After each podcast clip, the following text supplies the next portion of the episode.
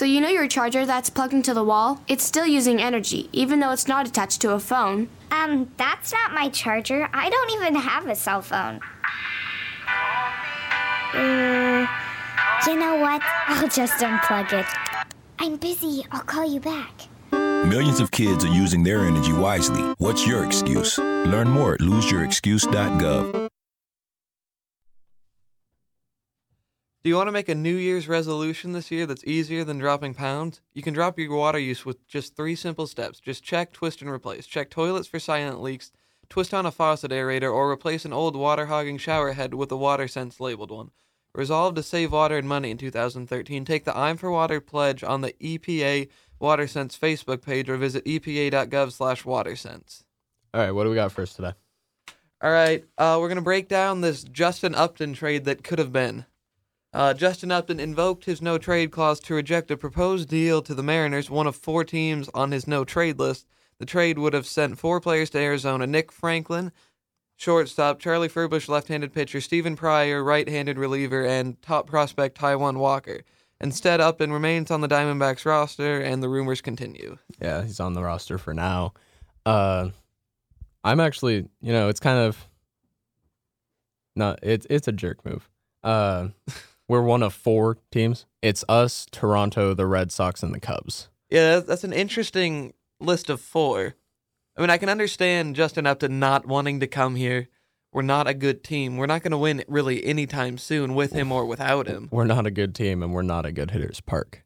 No, I mean, even with the fences coming in. It's not. It's still not going to be a hitters park. No, but, But the, you know, rejecting a trade, it's out there now that it's kind of proven that players don't want to come here. yeah, I mean, we saw Josh Hamilton. You know, we were in the mix for him up until real late. And we decided to go to a better team with a better hitters park. Yeah, I mean, uh, both Anaheim and Safeco Field are more pitcher friendly. Anaheim's pitcher friendly at night. Well, I mean, anywhere the ball's a going to pretty big hitters pretty park well during the day. in the day, just about anywhere. Yeah. But Well, I don't know. We've we've seen plenty of hitters, you know, turn down chances. We offered Swisher. I mean, we did get Kendrys Morales, but that wasn't his choice. that was a trade. yeah, So, despite me not liking that he rejected the deal, I'm really glad he did. That you know, that's too much. yeah. I mean, that's a. I mean, we are so deep pitching wise. You know, I'm fine giving up Nick Franklin. We got, you know, three really solid young shortstops, including Franklin, with Carlos Triunfel and Brad Miller. Right. So, but I'm I would be fine with it being Franklin. I'm fine with Pryor. I'm fine with Furbush. It's Taijuan Walker, our top prospect, the number 20 prospect overall in baseball. higher than that, isn't he? No, I think I don't I don't quote me on it, but I'm pretty sure he's 20. I mean, he's he's up there. He's one of the better prospects in baseball to this point. you're I, yeah, you're totally right. He is way higher than that. I thought Um, it was like number four. yeah, I'm getting mixed up with some other stuff I've read. Um, yeah, he, he's top five. I was wrong. Um, if you take out Walker, I'm fine with it. I'm even fine if you put in Hultzen or James Paxton, but we need to keep Taijuan Walker. He's too good. No, I could see. I, you know, I see why Zduriencik put this deal on the table. I mean, Justin Upton is a franchise-changing player, but uh, you can see the same thing with with Taijuan Walker. I mean, Right. I mean, Taijuan Walker has a legitimate, or he has legitimate potential to be a number one guy. Yeah, I mean, he's literally our best prospect. I mean, Hultzen, I can see why they'd be, you know, a little bit slow to trade him since he was such a high draft pick. Taijuan Walker, number four prospect in baseball. Yep. So I mean, I can see why they'd be a little against trading Hultzen, especially because he's going to be major league ready a lot faster than Walker. Hultzen might be in the league next year. Walker's probably not for two, maybe three years. Uh, but Walker has so much more potential. Walker Yeah. Walker is twenty. Hultzen, I think, is twenty three. Yeah, I mean, Walker was a high school guy in California. Danny Hultzen pitched at the University of Virginia. Right. So, and even though Walker's three, maybe four years younger, I'm not quite sure. He has so much more potential. he's better. He's fluid with his delivery. Yeah, his delivery is real smooth. I got a chance to to watch some film on you know the top three Paxton, uh, Walker, and Hultzen. And Taijuan Walker was so smooth that he's a big, real lanky kid. He's about six four, skinny, but the fastball in the upper nineties, the curveball has so much break to it, very sharp. I mean, it's it's ridiculous that you know someone who looks so fluid and the ball just pops out of his hand upper 90s. Yeah, and then you see Danny Hultzen, who's a lefty who throws mid 90s, has real good stuff, but the delivery is, is pretty herky jerky, and he comes in left handed from a three quarter arm slot. It just doesn't look incredibly repeatable. Right. This is a little bit off topic, but I just got some breaking news via ESPN text that Chip Kelly is going to leave Oregon and become the new coach of the Philadelphia Eagles. Wow, that is uh, breaking news here on M and K in the midday. Chip Kelly going to the Eagles. Um, so that that could mean yeah. something for Oregon. Here, we should probably take a quick break, gather some information on this breaking news story, and we'll be right back. Oui, oui, hello.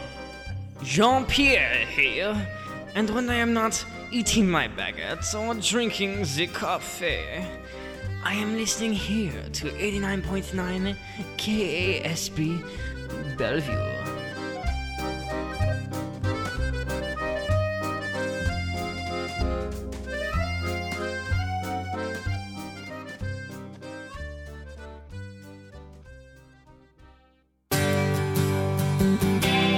This is Glenn Frey. The Eagles have been on tour all over the world, and it's always good to come back home. You should know that the rules for crossing the border are changing, and we want all of you who cross the border for business or for fun to be sure to have everything you need to get home efficiently. You can learn about your document options under the Western Hemisphere Travel Initiative by visiting www.getyouhome.gov. Travel safe, have fun, and take it easy. And we're back. So, right before that break, uh, breaking news Chip Kelly leaving Oregon to go to be the head coach for the Philadelphia Eagles. I mean, this could be This is this is this is huge. yeah. This could be a sign something maybe is up at Oregon, Ooh, maybe. yeah. I didn't even think about that. I mean, it's but it's shocking, especially after Chip Kelly said he was going to go back to Oregon. uh, yeah, I mean everything. A lot of there was a lot of conversation on ESPN why yesterday why you know about how the both Kellys, Chip and Brian, were going to stay in college. You know that because they Chip Kelly had announced that he's going to stay at Oregon. Yeah, I mean, if I'm an Oregon fan right now, I'm I'm going mad. to I'm going to be pissed. I mean, Chip swore. Kelly. you swore. you swore. What? You can't say. Uh, never mind. Keep going. You're going to be very mad. Yeah, I mean, Chip Kelly has taken taken you to a BCS bowl, you know, four times every year. Right. I Every mean, year that he's been at Oregon. So I mean, it's it's groundbreaking. another another big thing coming out of this is Gus Bradley, the Seahawks defensive coordinator, was likely going to take that job. Yeah, I mean, he he went back for a second interview to discuss contracts. So this this could mean Gus Bradley staying with Seattle. Yeah, I mean, it's likely. I, I know he also interviewed in San Diego. But that job's taken. Yeah, San Diego just hired uh, Mike McCoy, the Denver Broncos offensive coordinator. Now, uh, Oregon has said that offensive coordinator Mark Helfrich will take over as the head coach if Chip Kelly leaves. So now that's likely to happen. Um, the Philadelphia Eagles, you know, you got to wonder with the Eagles team right now. I mean, they fired Andy Reid after, you know, over 10 years of service as the head coach.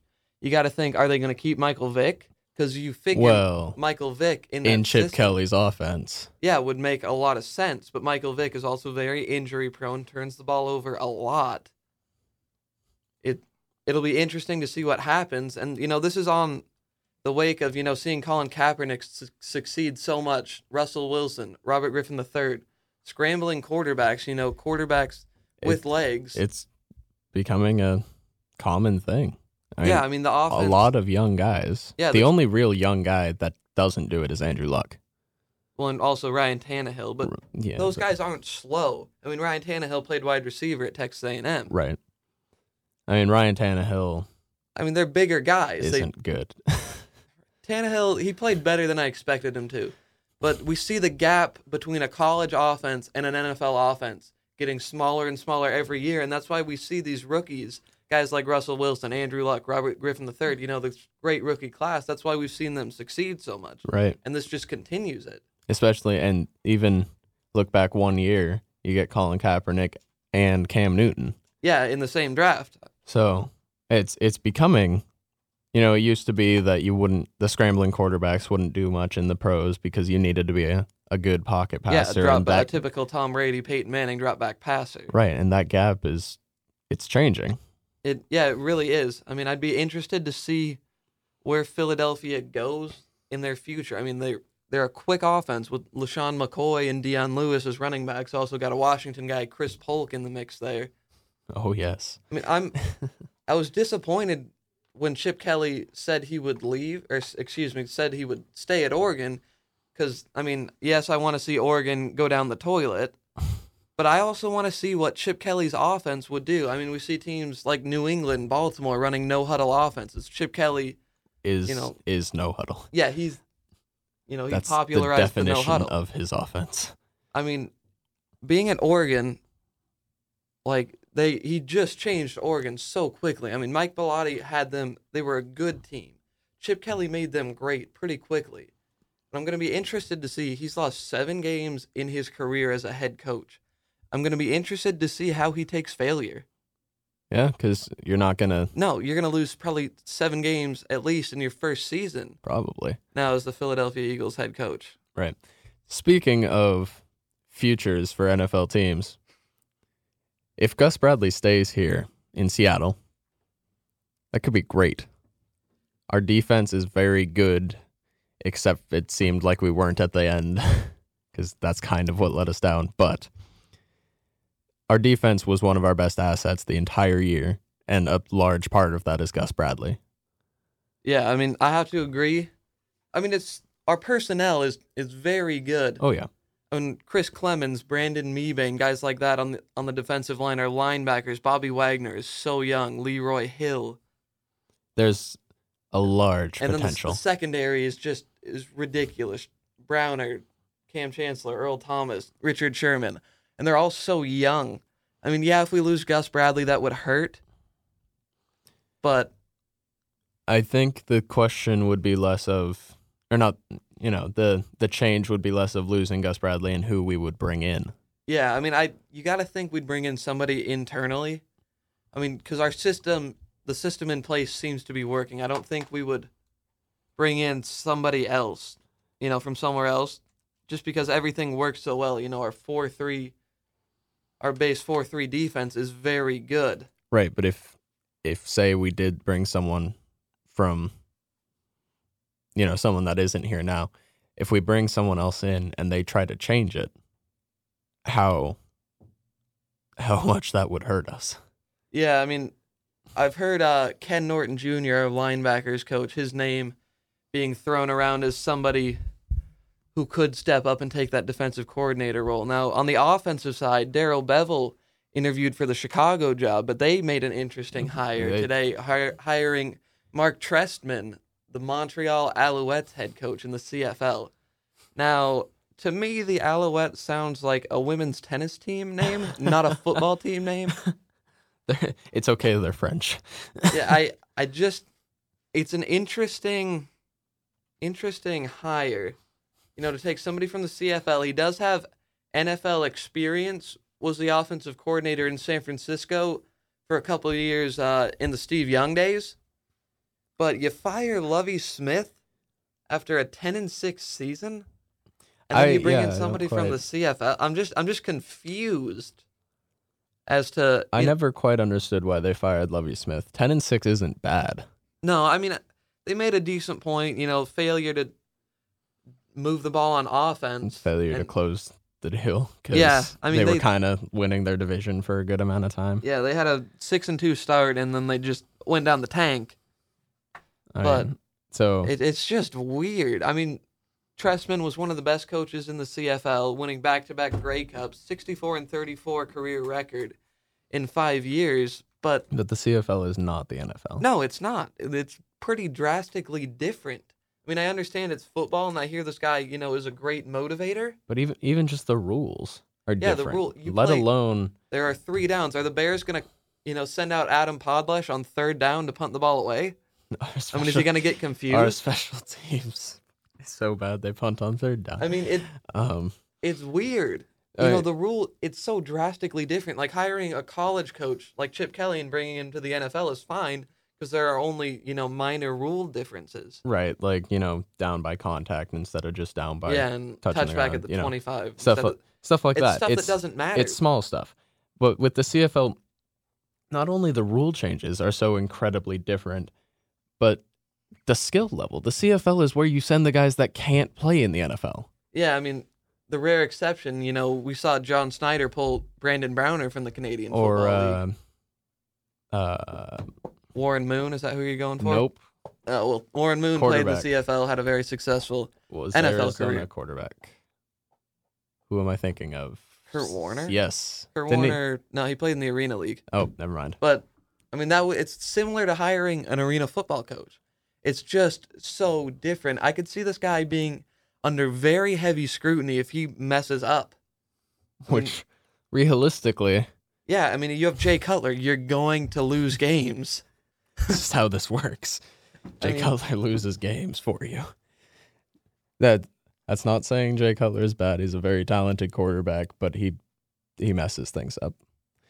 Uh, Trestman was also the head coach, or not the head coach, was a coach on the staff of the 2002 Raiders that went to the Super Bowl. Coached Rich Gannon, who won the MVP. Also coached Jake Plummer. I mentioned Steve Young. Um, So he has NFL experience. Yeah, he has NFL experience, but you know, how do you why did he go to the CFL? Is what I want to know. You know, if you're such a talented offensive coach, why don't you stay in the NFL? You know, be a coordinator somewhere. I mean, there's Something- always something's offensive wrong. coordinator jobs open. something went wrong, Yeah, I just and we we don't know what it is, but I'm going to be very interested to see see how this goes. yeah, this will be this will be interesting. I mean, we heard him rumored for the Buffalo job, but it's But Buffalo. Buffalo, but Buffalo's a lot closer to Canada. Well, yeah, I mean, Buffalo has the Canadian connection. I mean, we played Buffalo in Toronto. You know, maybe they were just doing it as a courtesy. You know, I mean, maybe this guy could be a respectable head coach. We'll at least interview him. just to see. I mean, it's Buffalo. You don't The expect a Buffalo job lot. is still open, right? Buffalo. Yeah, is still open. No, no, Doug Marrone, Syracuse head coach, went Right. there. So, So- uh, jobs that are still open. Cleveland has been filled. Rob Chudzinski, offensive coordinator, formerly of Carolina, took that job. San So- Diego just got filled. Cleveland's been filled. San Diego got filled. Chicago got filled. Philadelphia has been filled. Buffalo's been filled. Uh, the Bears just got filled. So is it yeah. Jacksonville? Yeah, I haven't heard anything for Jacksonville. No, I mean they recently fired Mike Mularkey. He wasn't a Black Monday Right. uh, firing. They're uh, going through a whole new front office, so we'll see. I mean, who they bring in? I haven't heard a whole lot. I mean, why would you want to go to Jacksonville? Arizona is still open. right, right. So, I mean, there's not a whole lot left. No, I mean these hirings are real subtle. Arizona and Jacksonville. Yeah, those That's are it. it. Those are the only head coaching jobs open. Why would you want to go to either of them? like, look, it's a quarterbacks league, and we see Arizona's quarterbacks. You know, the carousel of John Skelton, Kevin Kolb, Ryan Lindley did, you know, absolutely nothing. Arizona's obviously looking for a quarterback this offseason. Yeah, I mean they've they've tried. You give them credit. I mean they brought in Kevin Kolb. They traded for him uh, from Philadelphia. Right. I mean they But- tried with John Skelton. That was a third round draft pick. Oh, yes. I mean they've Same same round as Russell Wilson. Yeah, I mean, Uh, you can pull good quarterbacks out of you know the second and third round. rounds, It's just yeah. a lot harder. Right. So they're obviously looking for a quarterback this offseason. There are going to be a couple top quarterbacks available. Uh, Alex Smith realistically won't go to Arizona, but an example of a top of the line quarterback. Well, Smith very well could be available. I I think he'll be available. I don't think that San Francisco will trade him in the division. No, but uh, still, I mean, Jacksonville is somewhat desirable going back to the open jobs. I mean, Chad Henne played all right. You know, maybe as a transition quarterback, use him for a year, if because this is a very weak Very draft class in terms weak. of quarterbacks. They have, you know, respectable skill players. Maurice Jones-Drew at running back, Justin If- Blackmon. if Maurice Jones-Drew signs again. Uh, No, they re-signed him. Did they? I believe so. There, I remember. Oh, eh, yeah, they did. Yeah, I mean Maurice Jones-Drew, very talented running back. Justin Blackmon is a good rookie receiver. Started to figure it out towards the end of the year. Bro, Blaine Gabbert. Yeah, well Blaine Blaine Gabbert's done. He's awful. Blaine Gabbert So bad. is is just If- awful. The fact that he on. even was drafted in the first round is almost makes a mockery of the NFL draft because he was just But- terrible. I just remembered quarterbacks that are probably going to be available.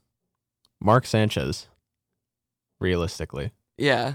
I mean, it li- just depends on what the Jets do front office wise. I mean, they're like begging people to come be the general manager. I mean, if they gave me a phone call, I would probably go be the GM of the Jets. I'd do it.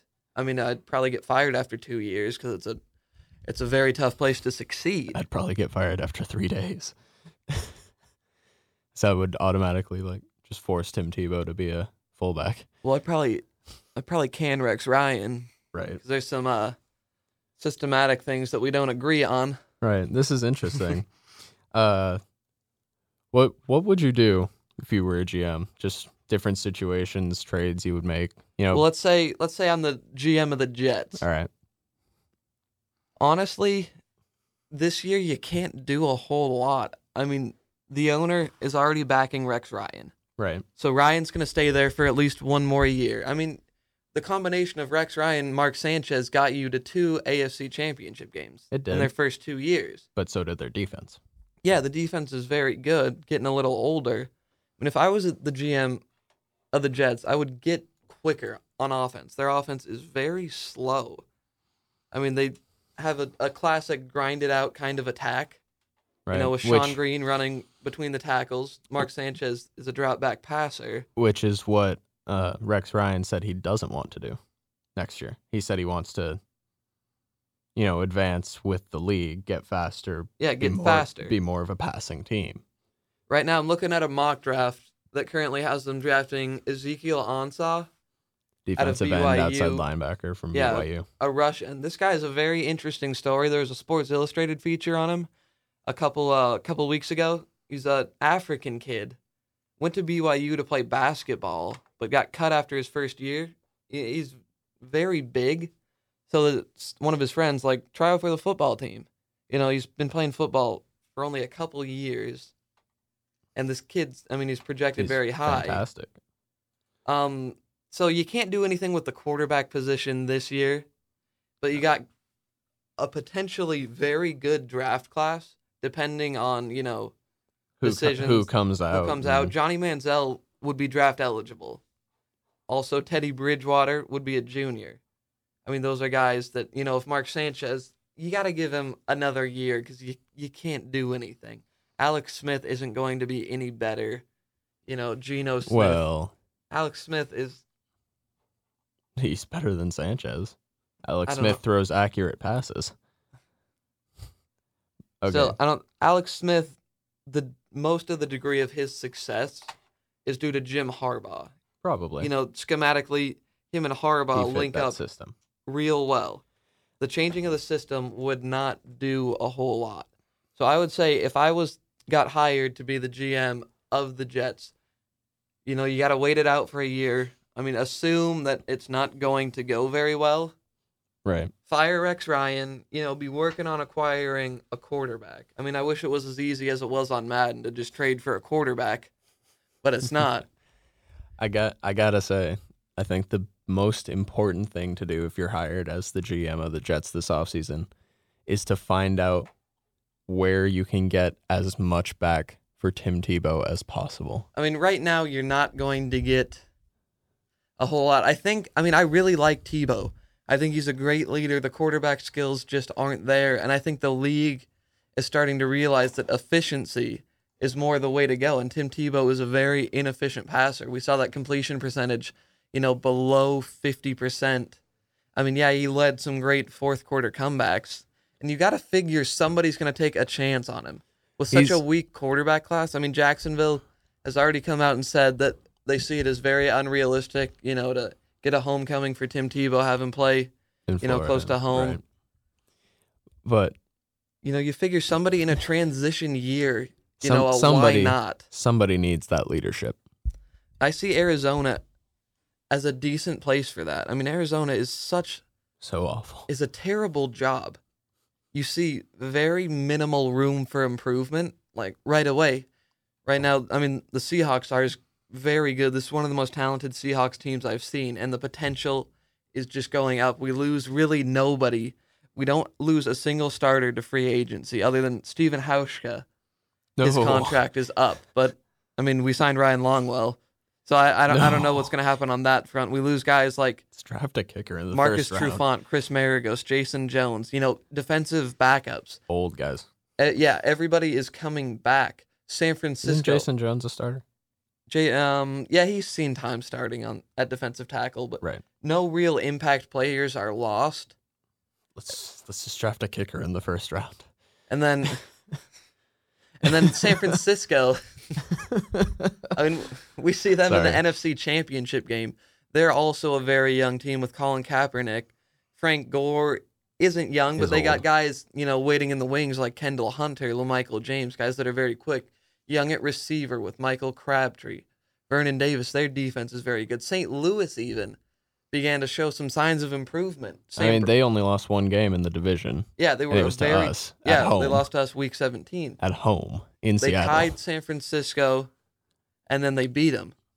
I mean, St. Louis is the team that showed great improvement in the second half of the season. Sam Bradford is very good within that offense. I think he's finally starting to get comfortable. You know, getting a little bit of consistency with with his offensive coordinators. And Arizona is not going to go anywhere. I mean, we saw them in the Super Bowl two years ago. And if San Francisco wins on Sunday against the Atlanta Falcons, that'll be every team in the NFC West will have gone to a Super Bowl in the 2000s. Wow. Yeah, I mean, we saw the Rams early on with Kurt Warner, Seahawks in 05, Five. Cardinals 2009 with Kurt Warner. And then San Francisco. Yeah, Wow. I mean, it's going to be tough. So why not take a chance on Tim Tebow? Get your fans excited because they're going to hire somebody that's Right.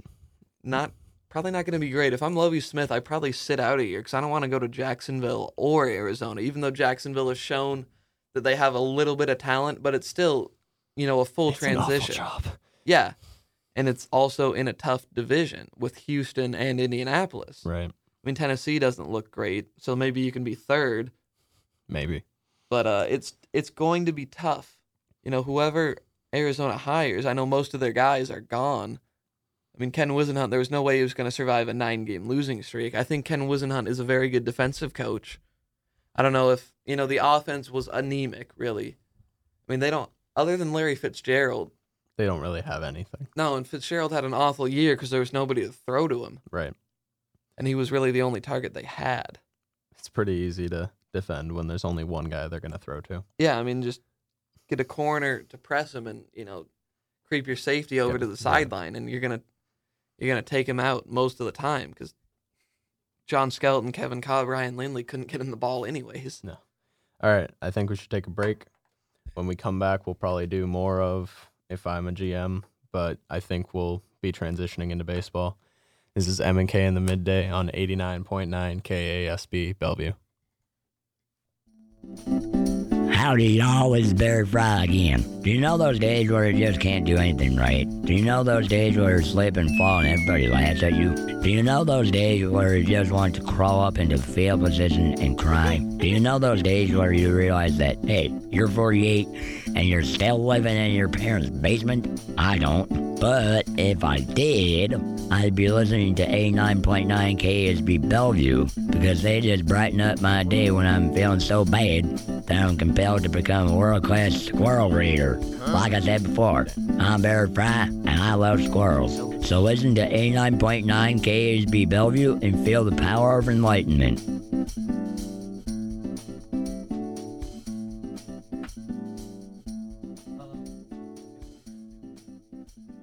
Later, much later, we heard something. We didn't breathe for listening. Then footsteps on the back porch, creeping, then more confident. After all, nobody was home. A hand closed on the knob on the screen door to the kitchen and found it latched. We heard a little sawing sound as a file began to slice through the screen wire. Grandma reached down for something in her sewing basket. Through the darkness, I managed to notice Grandma's rocker was rocking and she wasn't in it. She was standing over me. Keep just behind me, she whispered. I followed her across the room into the kitchen. Now we were by the door, and I heard the scuffle of heavy feet in there on the crinkly linoleum. Grandma turned back to me. Under my nose, she struck a wooden match with her thumbnail. She touched the match to something in her other hand. It sizzled. Then she leaned down and rolled it into the invisible kitchen. Explore new worlds. Find out what happens next by reading the book A Long Way from Chicago by Richard Peck. For other great book ideas, visit literacy.gov. A message from the Library of Congress and the Ad Council. All right, you're listening to M and K in the midday here on 89.9 FM KASB Bellevue. Gonna dive into some baseball now. Uh, we mentioned the segment "If I Was a GM." You know, we're gonna be taking the place in the front office of some professional franchise and implementing moves that we think would be best. So I'll take the role now of general manager of the New York Mets, Sandy Alderson. And what I'm gonna do, I'm gonna sign Brian Wilson. The Mets have struggled in their bullpen. You know, Francisco Rodriguez, we saw the rise and fall of him. You know, was very good with the Angels, really struggled in pretty much his whole tenure with the Mets. And when we saw him eventually get traded to Milwaukee, they've struggled to fill that void. Now, Brian Wilson, somebody coming off of two Tommy John surgeries, had one in 03 and then just had one this last season after making two appearances for the San Francisco Giants. Now, Tommy John surgeries aren't as much of a big deal, you know, as the as, they've been in the past. It's not unheard of to come off of one pretty quickly. I mean, even if it is your second one. I mean, Brian Wilson in 2010 literally carried the Giants to the World Series. He's one of the best closers in the game right now. Frank Francisco listed as the closer. Also, Bobby Parnell is somebody who saw some action in the ninth inning. But if I'm Sandy Alderson, you got to improve that bullpen. I mean, we've we've heard rumors of them trying to go after Justin Upton. You know, if you're gonna be legitimate, and you know try to make a run at a superstar player. I mean, we've seen him lose Jose Reyes, lose Carlos Beltran, re-sign David Wright, which I think was a great move. But Frank Francisco, somebody who appeared in 48 games with a five and a half ERA, 23 saves last year that's not going to get the job done in a very competitive NL East. I mean, with um, the Nationals, they just made a made an addition that we'll talk about a little later. And the Braves, also very good. You look at their back end with Kimbrel and Jonny Venters. You got to get better in the bullpen. We've seen teams that have come out of nowhere, or not not necessarily come out of nowhere, but teams like last year, Oakland, Baltimore, Washington. That's a well, Oakland and Baltimore were out of nowhere. Yeah, I mean teams that well, Baltimore you could see coming a little bit. Oakland was expected to be the worst. Yeah, no, I know baseball. Oakland was. but, you know, the biggest part in their rise last year was bullpen. I mean, Baltimore won 18 consecutive extra innings games. You don't do that without a good bullpen. No. You need a good bullpen now in baseball to succeed. All right. I will be taking the job of Jack Zduriencik of the Mariners. First of all, I need to know I'm on the hot seat. All right. If I don't make any big moves this year, if I don't do anything big, I'm gone. First of all, stop going after pitchers. Our rotation isn't great right now. But we were in talks for Rick Porcello yesterday and Really? yeah, Huh. That'd be an interesting move, but and there have been other talks for pitchers, for starting pitchers. We don't need more pitchers. We're not going to win next year if we get another starting pitcher. You know, Rick Porcello is not going to win us 20 games. If Felix can't win us 20 games, that's not how it's going to work. Stop going after pitchers, start getting real hitters. You know, go after actual hitters in trades. Don't just, you know, sign Jason Bay and Raul Ibanez.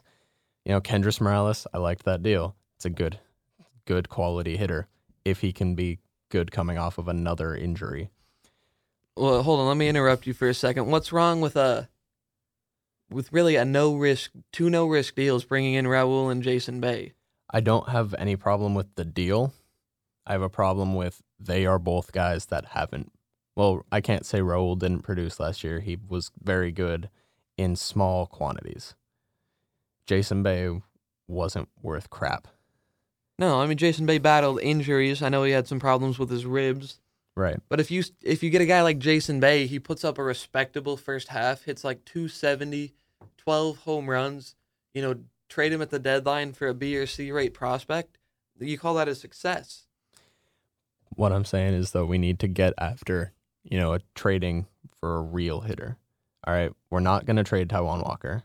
I know he was in a deal uh, a proposed deal that was actually accepted by Arizona. We can't do that. He is our top prospect. He is out of the, our best, like our big three pitchers. He is the one with the potential. So put Hultzen and Paxton into deals. All right. Mix them with our other top prospects like Nick Franklin or Charlie Furbush, Stephen Pryor, uh, Triunfel. You know, get those guys mixed together a deal and go after real hitters. All right, let me put you in uh in the office of Eric Wedge real quick for a second. Manager of the Mariners. What's your rotation? Probably Felix. Sorry, hold on. Pro- Uh, that was a. I got a text from ESPN. It was a confirmation from the Eagles. So Chip Kelly is going to the Eagles. We already talked about that. Right, it's official now. So my rotation: Felix, Iwakuma, Beavan, Erasmo Ramirez, Hector Noesi, maybe Danny Hultzen. Just seeing how he does in camp. You know, a mixture out of those three. You know, Erasmo and Hector Noesi didn't really do very well last year. They're What's both wrong very with Erasmo? I thought Erasmo had a pretty pretty respectable at the end season there. At the end, he did. Yeah, I mean Noesi was pretty awful They're both throughout. very young with very good stuff. Well, yeah, Erasmo Ramirez last year on opening day was the youngest player to make an opening day roster. Right. So, you know, give them both the year of experience from last year, get Hector Noesi his confidence and get him some consistency and he can be very good. All right, I I understand that that's not a good rotation. But what we need to realize is one pitcher, maybe even two starting pitchers are not going to make our season next year. We're No. not going to win next year. But what about a potential innings eater, somebody to maybe play a Kevin Millwood role? You know, bringing in somebody like that, uh, you know, a minor league deal with an invite. You know, we saw we did that with uh, Jeremy Bonderman. Right. He's somebody that could come in and eat innings because Hector Noesi is not going to last a whole season, and I don't really think Erasmo Ramirez will either. No, I don't think they will. But that's why, you know, Hultzen will be called up in September, maybe Paxton, probably not Walker. Uh, you know, and uh we I can't remember what his name is. There was a guy who looked really good in spring training, started the season in AAA, had pretty good numbers. Uh, what position are we talking? Starter. Starting pitcher? Yeah. Can't remember what his name is, but he had pretty good numbers last year in AAA. Carraway? Yes. Andrew Carraway, right-handed pitcher. Right. Uh, he looked really good last spring. Started in AAA, had a respectable season. Could call him up if he does well again. You know, we have pitching. All right, so Jack, what is a move you would make today? You mentioned bringing in hitters, like like who? Who was somebody that's on the market right now that you would bring in? All right, give me a second. I have to think this up. Okay, so I'm gonna mix together, you know, basically the package we put in for Justin Upton without Walker. Just gonna put in Paxton. So it's still Nick Franklin, Charlie Furbush, Stephen Pryor, James Paxton. All right, that's the deal I'm sending out. You know, I could go unrealistic and say, oh, Robinson Cano, but no, that's completely unrealistic. Something I would consider, I've heard rumors that something maybe the Yankees would want to do is a deal structured kind of like that, kind of like the deal we sent to Arizona for Curtis Granderson. We send that deal to New York. Then New York sends those prospects to Arizona for Justin Upton, who cannot reject a trade to New York. I I think that would be a great deal for us to send maybe Franklin, Pryor, Furbush, Paxton for Curtis Granderson.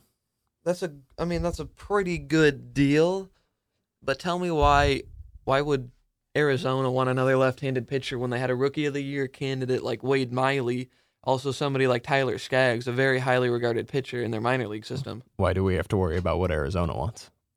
This is going to New York.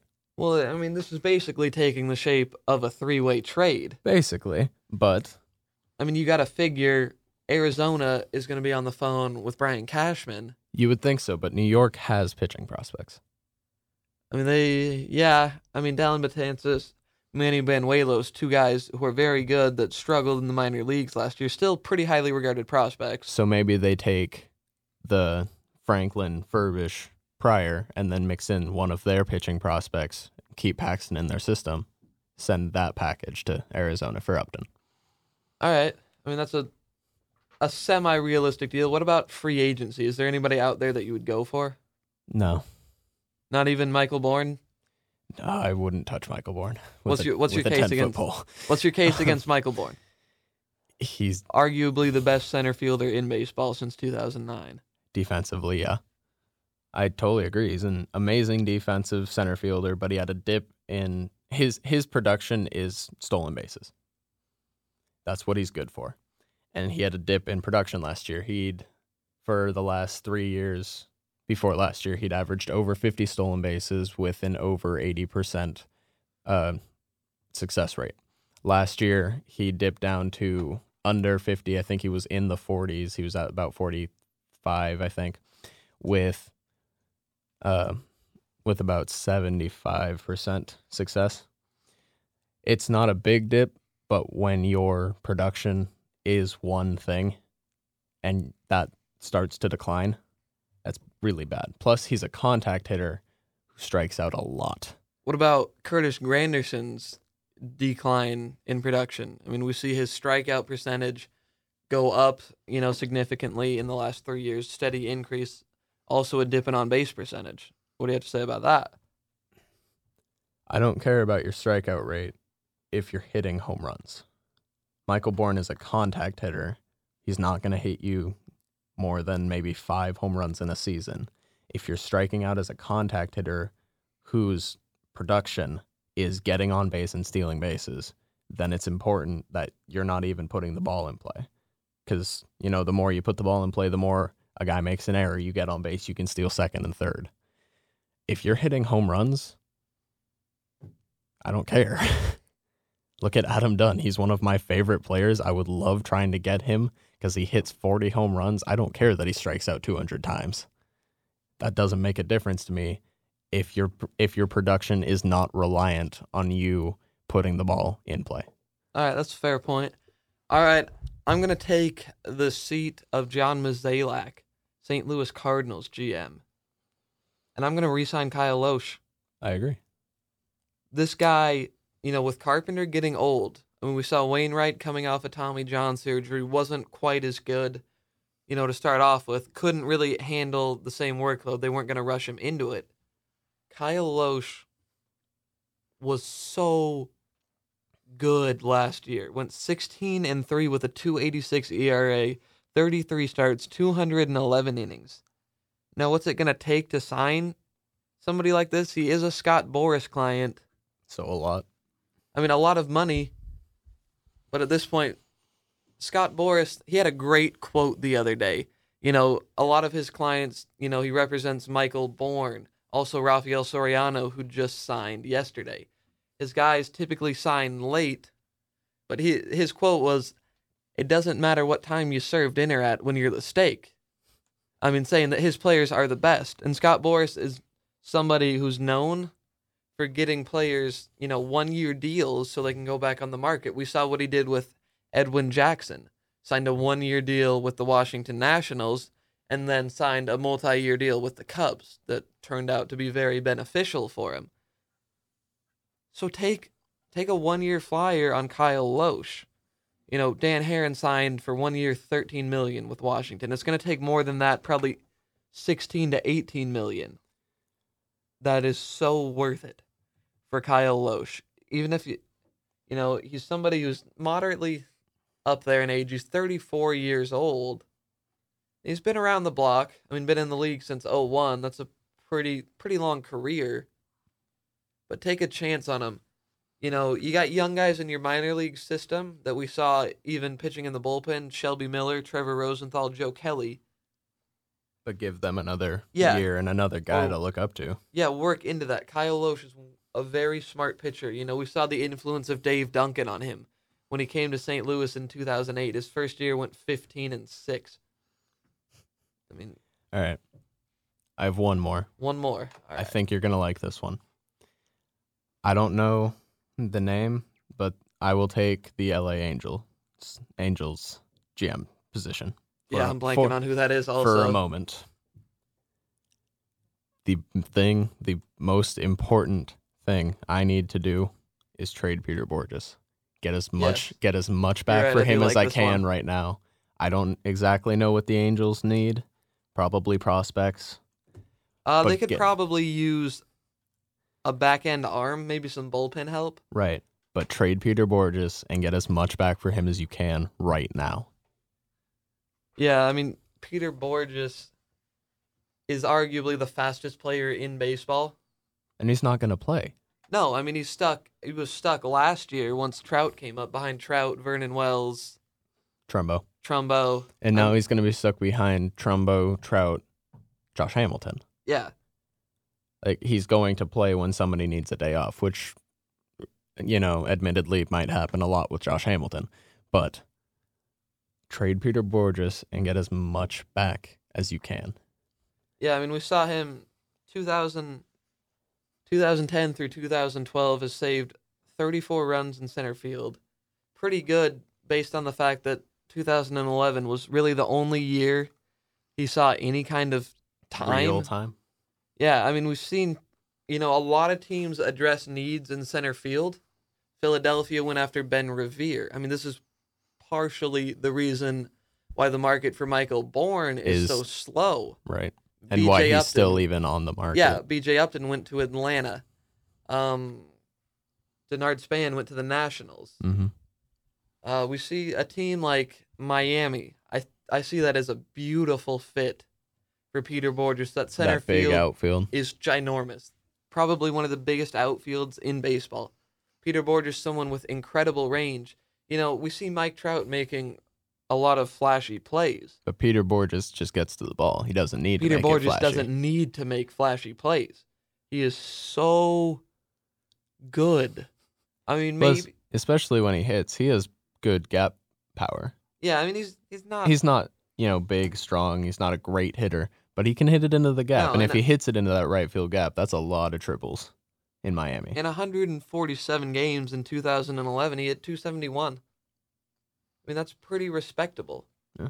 I mean, there's now with Morales gone a potential scenario where you see Trumbo at first, Hamilton in left, Trout in right. Ooh, Trumbo at DH is what I meant. Pujols at first. You get Hamilton in left, Bourjos in center. Um, They're gonna play Trout in center. yeah, most likely. I think Bourjos deserves a shot in center field. I don't see Anaheim being the best spot for him. This guy is he's somebody I'm really surprised hasn't got hasn't gotten more interest. I mean, he- he's he's very good. I mean, there aren't a whole lot of great center fielders, you know, out there. I mean, most teams have somebody that's good enough playing center field. I mean, the Mariners have Michael Saunders. I wouldn't necessarily or call Franklin Gutierrez. Yeah. And you got somebody who's there, and the defensive specialist is, you know, isn't. is Franklin Gutierrez. Yeah, I mean, it's not incredibly valuable, you know, to the naked eye, but we see him, you know, saving 34 runs. You know, the value of a win is supposedly 10 runs. That's three extra wins he's added, you know, in really one and a half seasons. Right. Just, Uh, just with his glove. I mean, he's ridiculous defensively. He he really is. Offensively, the offense is why teams don't aren't willing to try for him. Yeah, yet, I mean, he's- yet He's a risk, but a team like Miami, you know, they're what do they have? Yeah, I mean they're they're transitioning, but they have bullpen arm, Steve Cishek, who closed for them after Heath Bell just imploded, is somebody you could see going to Anaheim. Yeah. I mean, the Marlins have a small amount of ammunition. You know, Ricky Nolasco could be potential trade bait, all time franchise wins leader right there, which is moderately surprising. He's the only guy that's been there for more than a couple of years. Yeah, I mean, he beat out Dontrelle Willis, I believe, last year. Dontrelle Willis, he just didn't he sign with the Cubs? Yeah. Signed a minor league deal with the Cubs. That's somebody who's an interesting story. I mean, somebody It's- you'd love to see get back. It's an interesting story. I don't see anything from him. I mean, he's somebody that had so much potential. He was so good with the Marlins, you know, was with them when they won the World Series in 03. 2005 was breakout year, won 22 games, 263 ERA, five shutouts. That's impressive. And then the trade to Detroit and he just just lost it. You know, struggled had- with the anxiety disorder big time. Yeah. Pitched for Cincinnati in 2011, made 13 appearances. Struggled. One and six with a five ERA. I mean, there's somebody you could see maybe having a role as a left-handed specialist. I mean, that's the only thing I could think of. The arm isn't there No. So much anymore. I, I I would love to see him do well, but realistically, I Uh, I, just- I don't see it from him. You hate to see guys, you know, struggle with that anxiety disorder and not make it back. We saw Zack Greinke make it back, and you know he's made an incredible name for himself. And he's made an incredible amount of money. Yeah, I mean, don't don't get me started on the Greinke contract, but he's somebody who's very good. Right. When his And average fastball velocity in 2003 when he came into the league was a little over 90, now down to It- about 87 and a half. this is You Dontrelle Willis. Yeah, Dontrelle Willis. It, it's it's kind of sad. I mean, somebody who just had so much potential, got so much hype, and just literally hit a wall. You don't normally see it being so drastic. Where you just stop. Yeah, You- you, you just don't see you just completely lose it like right away. Oh. You see guys who slowly begin to lose their stuff. Other than like that 22 win, yeah. Other than that 22 win season, he never had a big season. Again, I mean, he was under 500 the rest of his career before he got traded. No, 14 and 6 this first year. Okay, 14 and 6, 10 and 11, 22 and 10. So take out 2005 and then 12 and 12, 10 and 5. Also, I he had a mean- cup of coffee in the Orioles minor league system last year. Only lasted four appearances. Career ERA of 4.17. Uh, this this kid just had all the potential in the world, and then he just ran into a wall. I mean, it's- When it basically when he got traded. yeah, I mean, he went 10 and 15 the year before he got traded, but the team was awful. Yeah, I mean that was a that was a pretty big trade sending Miguel Cabrera and Dontrelle Willis to Detroit. I mean Detroit ended up pretty well in that Yeah, deal, even though Willis know. was a bust. I mean getting Miguel Cabrera, Yeah. the best hitter in the game. I I, I don't even When- think there's an argument about that. That Miguel Cabrera is the best hitter in the game right now. when that trade happened though, Dontrelle Willis was the key piece. yeah, he really was. Miguel Miguel Cabrera was a young was- outfielder, correct? Yeah. Um, who did the Marlins did no, third base. third base? Third base. The Marlins did awful in that trade. Uh, they didn't get anything. Their their key pieces that None, none of the players from that trade are still on the Marlins.